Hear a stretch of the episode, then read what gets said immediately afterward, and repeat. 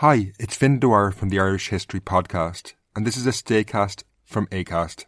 Please, please, please follow the government's advice right now, which is currently to stay at home where possible. While you're staying at home, I would recommend another great show that's worth checking out. It's Unexplained by Richard MacLean Smith. It's a beautifully produced and gripping show that looks at unusual and sometimes unnerving occurrences from the past and present. It's perfect escapism. Check out Unexplained on the ACAST app or wherever you get podcasts.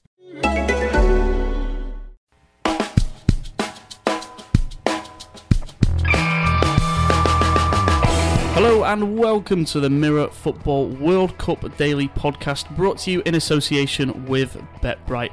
The last 16 is here and it could not be any more exciting on the opening day of knockout fixtures. France against Argentina and then Uruguay against Portugal. Uh, we're going to be looking ahead to those fixtures. Uh, I'm Aaron Flanagan to do so. Joining me uh, kind of on our little panel is Jake Polden, first of all. Hello. How are you doing, Jake? You alright? Very well, thank you. Good stuff. And uh, debutant Gulliver Burrows of, uh, of, the, of the Mirror Video Desk. We've, we've hired you. I've hired you this evening. How are you doing? It's very exciting to be here. Very good. Very excited for tomorrow. Uh, good stuff. I say uh, a, a fun day of football uh, indeed. Uh, but we're going to first of all, before we speak to you guys, sorry, we're going to speak to Simon Mullock, who I spoke to a little earlier today, uh, who's out there in Russia, and he's going to be at the France and Argentina game tomorrow. Uh, I sp- Simon Mullock, really appreciate you joining us on the Mirror Football World Cup Daily Podcast. Uh, first of all, Simon, you've been out in Russia for uh, the best part of two weeks now, or just over two weeks. Uh, how how was it treating you? How are you enjoying Russia? I've got to say, Aaron, that um, I, I mean, I've been to Russia a few times before uh, working, um, and I've got to admit that before I came over, I was a little bit kind of, uh, I, I let's let's say I was I was a, a cynic in terms of how well I thought the, the Russians could organise the tournament. Um, I've got to say though, the organisation, uh, security, everything has been first class. Um, not just for reporters, but for, for fans as well. Fans that I've spoken to have been really delighted with the way that they've been um, uh, sort of treated over here. Um, really friendly welcome. I mean, I've mainly been based in Kazan, uh, which is in Tartarstan, um, about an hour and a quarter, sort of east of east of Moscow. Um, and, and like I say, you kind of you hear all these horror stories before you before you sort of come over to Russia about infrastructure and things like that.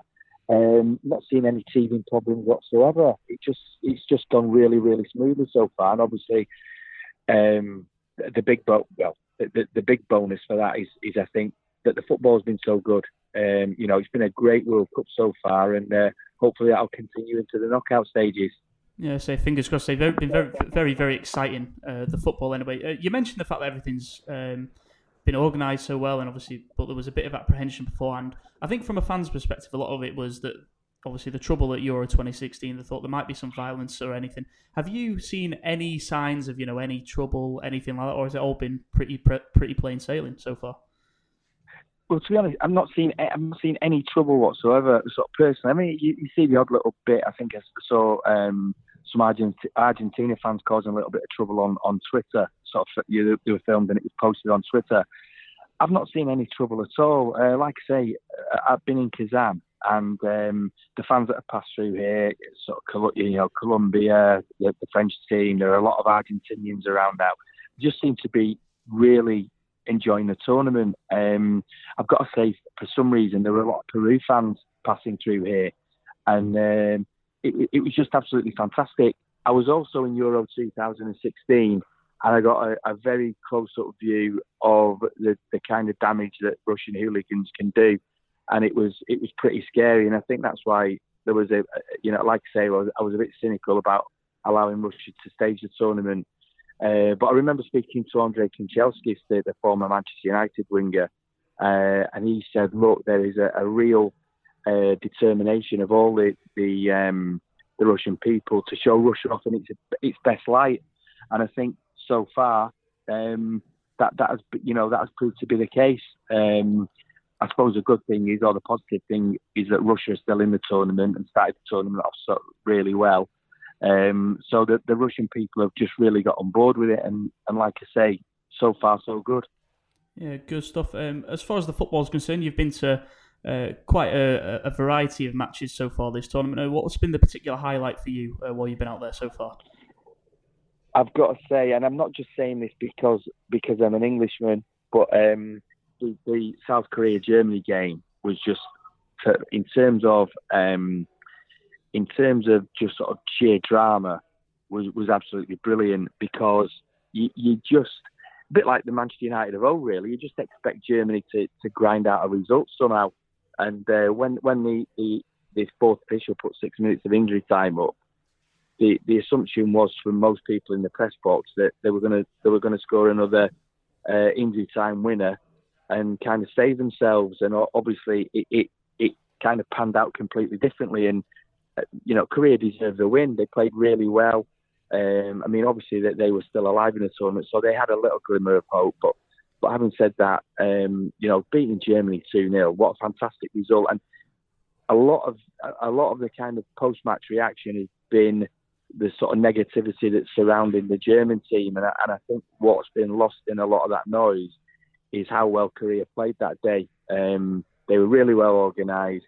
They had, you know, they'd been defeated in the first two games. It would have been easy for them to be thinking about going home, but they put on one of the one of the performances of the tournament. Um, I mean, been, there's been other highlights as well. For example, um, the Colombian fans, and this will be interesting for, for English supporters to, to hear. The Colombian fans, when they played Poland in Kazan, were just absolutely amazing. And um, there was probably about 30,000 of them in a, in a 45,000 capacity stadium. And the noise they made was incredible. The atmosphere they generated was just electric. And um, if they do the same thing in um, in, Moscow next week, then it, it could be like a, a Colombia home game. Um, I mean, the other games have done. Uh, I saw Spain just get past Iran.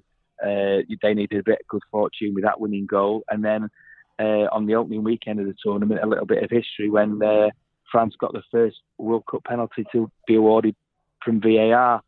So I'm really looking forward to the game tomorrow, which is the French again against Argentina, and um, that should be a, that should be a great game. Yeah, so you mentioned VAR there, so we'll come on to France and Argentina very shortly. You mentioned VAR. You've been in the stadium when a VAR penalty has been awarded.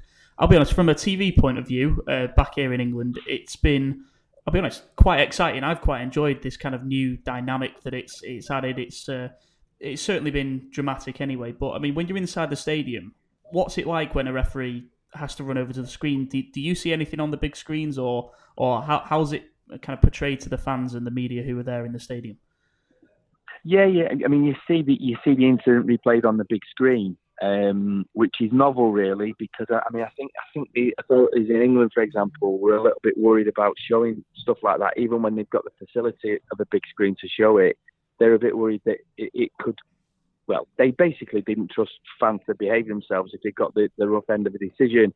Um, but yeah, it seemed it seemed clearly by everybody in the stadium. Um, for example, when uh, Korea got that that or they had their goal disallowed for offside, and then it was it was correctly given everybody knew almost immediately, really, that the referee, as soon as he saw a replay, was going, going to overturn that decision. As VAR works, I'm, I'm well, I, am a, a, little bit old-fashioned, and I, I, I did, not want VAR in in the first place. Um, not because I'm, I'm, somebody who doesn't think that referees should be given the uh, the apparatus to get their decisions right. I just think that football, it, it's it's a game that is all about mistakes um, and you know referees make mistakes, players make mistakes, and I don't like this kind of um, what I see as a, as a kind of uh, drive to sanitize the game um, and to, to kind of take it out of the. Well, let, us put it this way: I always thought football was a great game. You, you played the, the, the same game in the park as a kid that the professionals played on a Saturday afternoon in a full stadium and um, I, I, think VAR changes all that. So I'm a, little bit old-fashioned. I can see the I can see the argument for bringing it in because obviously these decisions are worth millions of pounds. But I, I just um, I, I, I don't know. It just kind of just doesn't sit right with me. Yeah, so it's interesting that the players will be able to see the incident on the big screen as well. I mean, I'm not quite sure that would go down well with some referees who obviously have uh, clearly, you know, dropped a dropped a howler, and then the players can just point it straight out to them. I mean, that's uh, quite an interesting dynamic. Um, anyway, yeah, uh, France and Argentina. You say you'll you'll be at that game tomorrow. You've been in France's press conference uh, at the point of where we're speaking now. Um, how do you see this one going? Because I, I uh, from my own perspective, I think France have been underwhelming d- despite their wins. Argentina, obviously, we've been their struggles have been well documented, but they just about scraped through. So um, potentially an intriguing encounter between two teams who have pretty much underachieved so far. Would you say? Yeah, without a doubt, and and, and uh, Hugo Lloris spoke in the, in the French press conference. Um, that the Tottenham keeper spoke about how the, the, the, French squad are aware that they're actually being criticised, even at home, for the um, the kind of lack of um, excitement in their performances. That they've been quite kind of um, workmanlike and, and steady. Uh, which, when you look at the team that, France have got, there is an awful lot of scope for you know free flowing attacking football. You know, there, there, there's there's uh, Pogba, there's Mbappe, Griezmann, Dembele and you, you're just kind of looking for France to, to kind of catch light really and really sort of you know thrill the tournament. Um, maybe that will happen tomorrow. I mean, I think everybody hopes it does. Um, and and Argentina, they're just so, they're just so strange.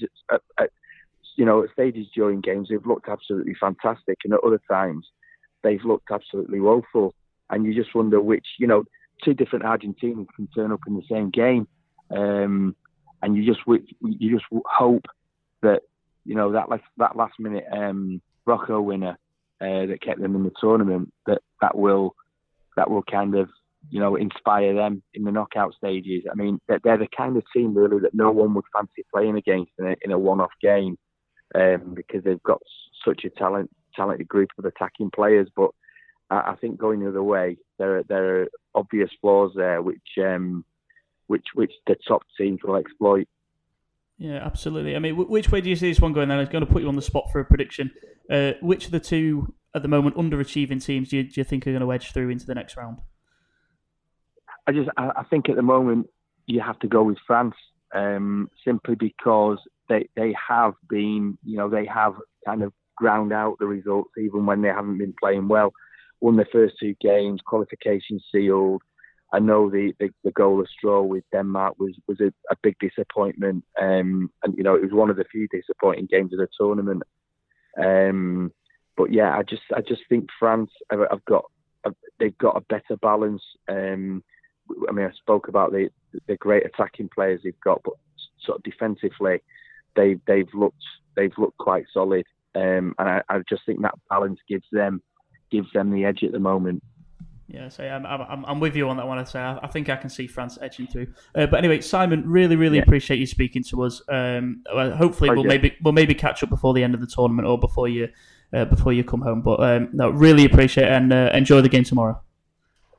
Yeah, well, I'm hoping I'll, I'm hoping I'll be back after the final, Aaron, because I mean England are uh, England are, are, have reached it. So fingers crossed. No, I say fingers fingers crossed that it is indeed coming home. Cheers. Cheers. This is ACAST Recommends. Every week, we pick one of our favourite shows.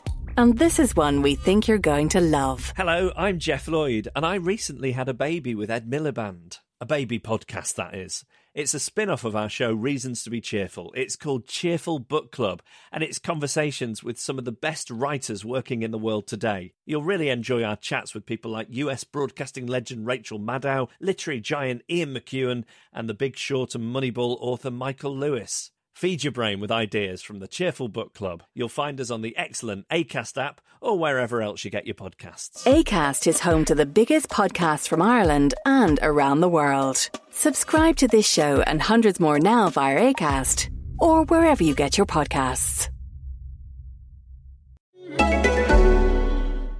Simon Mullock joining us there on the Mirror Football Podcast. Good to hear from him as ever.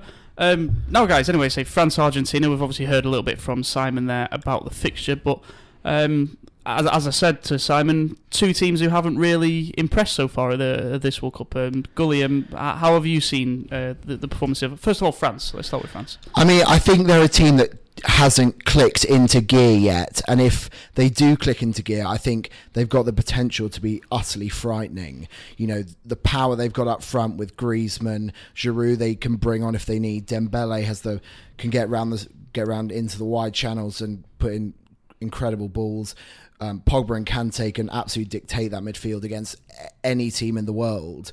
Um, but and but yeah, they just haven't clicked into gear yet. And I think if or when they do, they're going to be difficult to stop. Yeah, Jake, can you put your finger on exactly what has quite gone wrong for France this World Cup? Because I mean, for myself, it just seems like they they, they almost don't have the the work rate of some of the other teams in there. Is it is, is that down to motivation or is that down to too many egos, perhaps, or, or can, can, we tell? Yeah, potentially. Yeah, the ego the ego questions, but it's potential. You know, uh, they've got big personalities. Pogba, Griezmann are big big personalities. Um, it it seems to be the final third where they're where they're going wrong at the moment. Um, I think they need to. They're just not, as you said, they're just not clicking at the moment. I don't know if there's anything necessarily you can put your finger on it. Maybe smaller teams are parking the bus against them a little bit and they're, they're finding it difficult to break down. Maybe a team that comes at them and plays more expansive football will suit their style. They, right, that's exactly what Argentina could do, obviously, given the fact that. Well, absolutely. They've got these players. They've, they've got these players to open it up. And also, their defences has looked shaky in this competition. So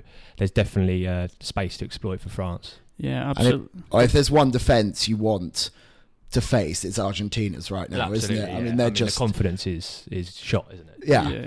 yeah. I mean, there was so, they were they're so lucky to even be in the position that they are in.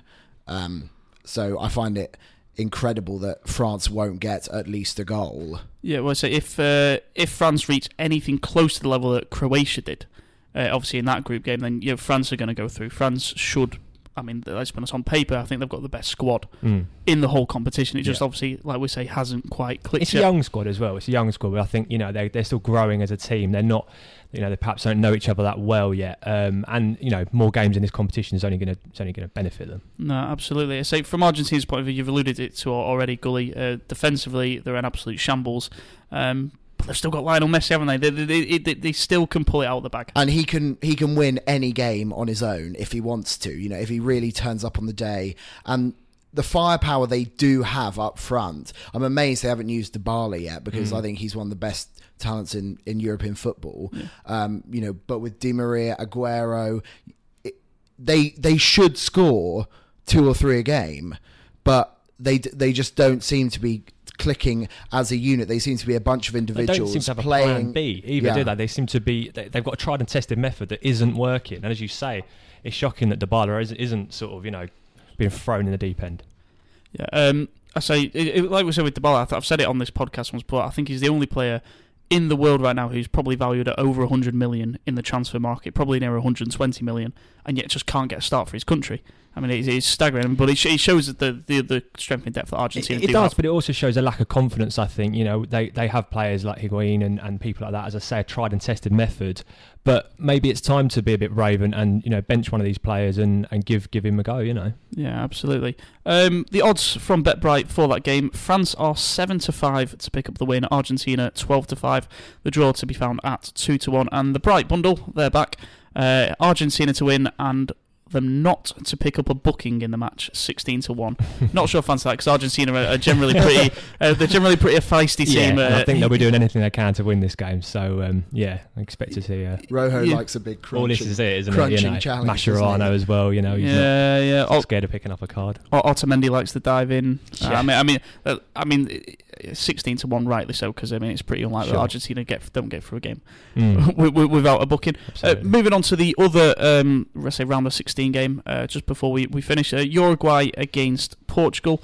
Um, quite an evenly matched game on paper. This one, really. Uh, obviously, Portugal we know can be inconsistent, but they've been solid and ground out results in the group stages. But Uruguay have not conceded a goal yet. I mean, have they not conceded a goal? I, I think I've got that one they, right. Yeah, they haven't. Mm. They haven't conceded a goal. Yeah, um, I, I, think this could be the, the game of the round. Actually, yeah, I agree. I think Ronaldo against Godin and Suarez against Pepe oh, no, is just, it's uh, just the, it's the matchup that everyone hmm. wants. Mm. It's the Madrid derby, El Clasico. It's yeah. all rolled into one, isn't it? You've got you've got Suarez, you know, such a such a key figure, a man who can win a game by himself, and you've got Ronaldo, you know, on the on the other side. So. Um, yeah, I as mean, long as the chances fall to Suarez rather than Cavani, I think Uruguay will do will do all right because Cavani can't seem to hit a barn door. Yeah, I say Ur- Uruguay interesting. Actually, haven't been particularly impressive. They've been solid, Mm. obviously, because they haven't conceded a goal. But the, I mean, they haven't exactly pulled up trees, have they? They've been one of the more boring teams to watch, if you like, which is quite unexpected when you have Suarez and Mm. Cavani, and then obviously the likes of um, Carlos Sanchez, who they have on the wing, who's Yeah. quite an exciting player, that- and Laxalt in there as well. They, Yeah. they've, they've got a team of exciting players, but they haven't actually been that exciting so far.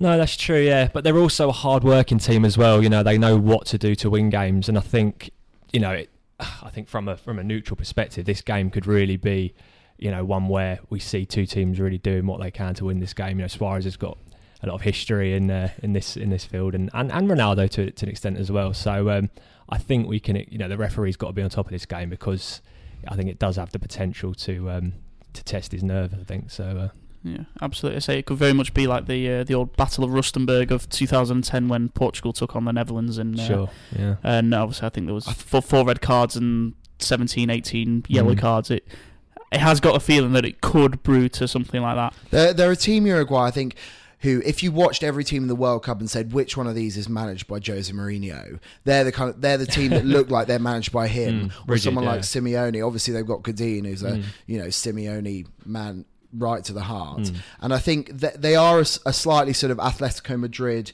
maybe Chelsea in those Mourinho years, where they they're never sort of favourites, but they're very good at just sort of slithering their way yeah. through, and suddenly you find them in a semi-final or, or even the final. and you don't want to be playing against them in, in those. com- They might, as you say, they might look like a team that you think on paper, oh yeah, they know they haven't got the, the standout names like France have potentially, but you know they are a very well drilled unit. You know, which is which can be rare for for an international team. You know that these players aren't regularly used to playing with one another, it's, it, can, it can be more rare, but um, they're definitely um, a solid unit. I think.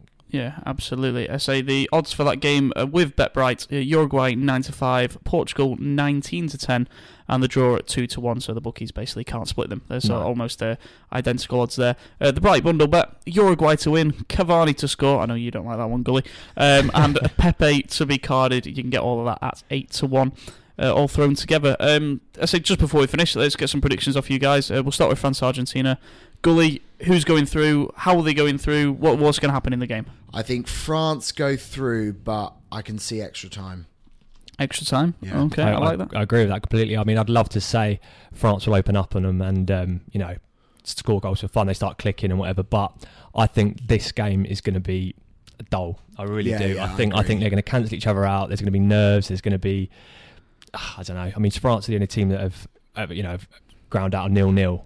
Um, you know, in this stage now. Um, I, I agree. Extra time and, and see where it goes from there. Uh, I actually can see Argentina winning this one. Yeah. Uh, and I know they've, they've they've kind of been um, obviously very poor at the back, very suspect at times, but I think the the mentality's changed. I think they've had the wake up call. They know they've got to perform, and yeah, at the moment France haven't had the wake up call. No. They've scraped through each time, and I think they'll get caught out this time. Uh, so I'm going for Argentina win on that one. Uh, Uruguay and Portugal. Uh, Gully. I think this one is so hard to split. I think it, I think it will take a moment of magic from Ronaldo or Suarez or you know one of those two to to to open this game up. I don't think there'll be many goals, but I think it will be a, v- a very very entertaining game. And I, I can see that I could see this one going all the way actually to, to penalties. Yeah. I, I just think both defenses look, you know, r- good enough to keep each other out, mm. and and I think Ronaldo, even though he's everyone says he's played well, he, he did you know in the first game against Spain he, he scores a penalty, one that De Gea should save, and, a, and an amazing free mm. kick. And then he misses a penalty in his last game. So I think he, he hasn't maybe been the, the outstanding talent that everyone says he has. But I think obviously he can. We know he steps up to the mark when he needs to. Yeah, Yeah. I mean he's going to be he's going to want to be top boy on that pitch, as as is Suarez though. So you know, there's definitely going to be a clash of personalities. Uh, personally, I think I'm going to put my money with uh, with Uruguay. I think they can do enough to, to win this in in uh, you know in the 90 minutes. So um, obviously you can, as you say, never write out write off uh, Cristiano Ronaldo, but I I'm going to go for for a Uruguay win. Yeah, uh, I'm going to go Portugal, but on penalties, I think it'll go all the way. Uh, very close indeed. Uh, but anyway, guys, thank you very much. Really appreciate joining us on uh, the latest edition of the Mirror Football World Cup Daily Podcast, brought to you in association with BetBright. We're here, as always, every single day of the World Cup. You can get us on Acast, iTunes, Spotify, any of the likes. And um, yeah, we'll be back tomorrow. So until then, enjoy the football. and uh, we'll see you tomorrow.